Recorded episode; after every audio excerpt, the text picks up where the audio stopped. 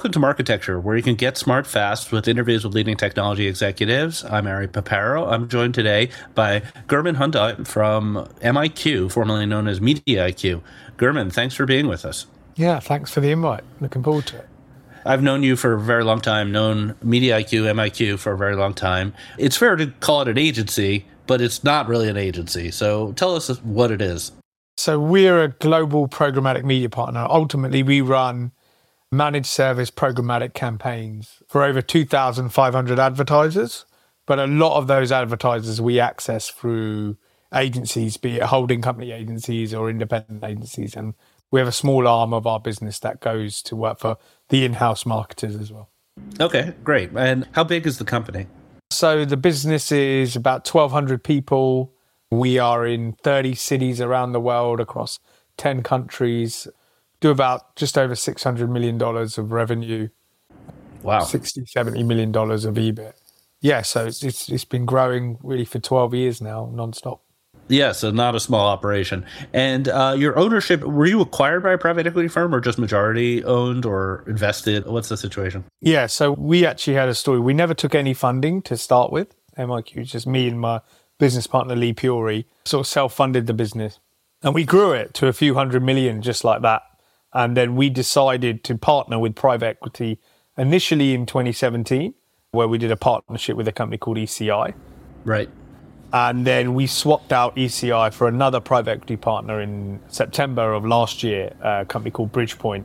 And that's our sort of goal is really to remain independent, you know, as a founder and management led business, but keep having different private equity partners for different stages of the journey.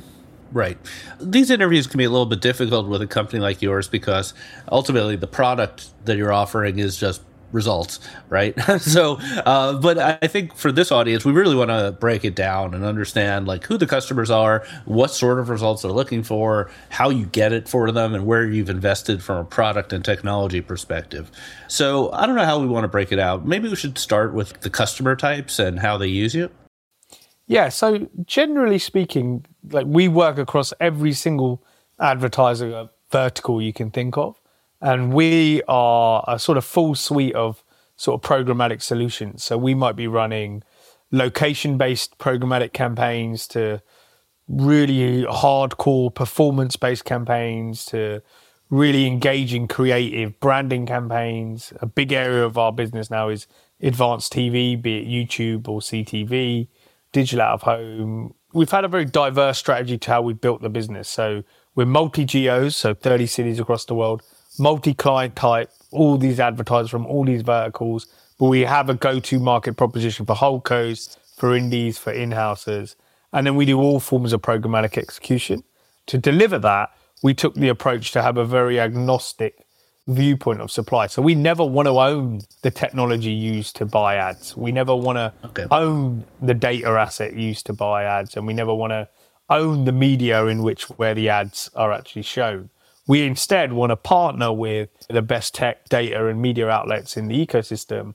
But what we did do is about a year into MIQ is we built our own technology, a technology layer that could sit above all the supply in the marketplace that just helped us effectively glue all those different disparate suppliers together and become almost power users of them, but more differentiated users of them.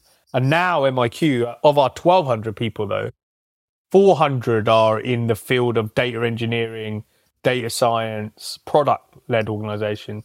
And our biggest office is in South India in Bangalore, where those people reside. That 400, that's got to be one of the larger tech teams in the services agency space. Yeah, I mean, I don't know anyone who's sort of a commercial business as a managed service business that has such a big sort of engineering and data science team if they don't sell any technology already. These guys just build tools for yeah. our employees to deliver great campaigns to our clients. So fundamentally, do people use you because they can't do it themselves or because you get better results than they could if they did do it themselves? People use MIQ for sort of three main reasons. One is the performance, the results are very, very strong. And ultimately, that's what the end marketer wants. They want right. results. Yeah. And MIQ's had a consistent history of delivering great results for clients. I do think the technology layer that we've built on top of lots of platforms and data sets, etc., make us do very differentiated execution.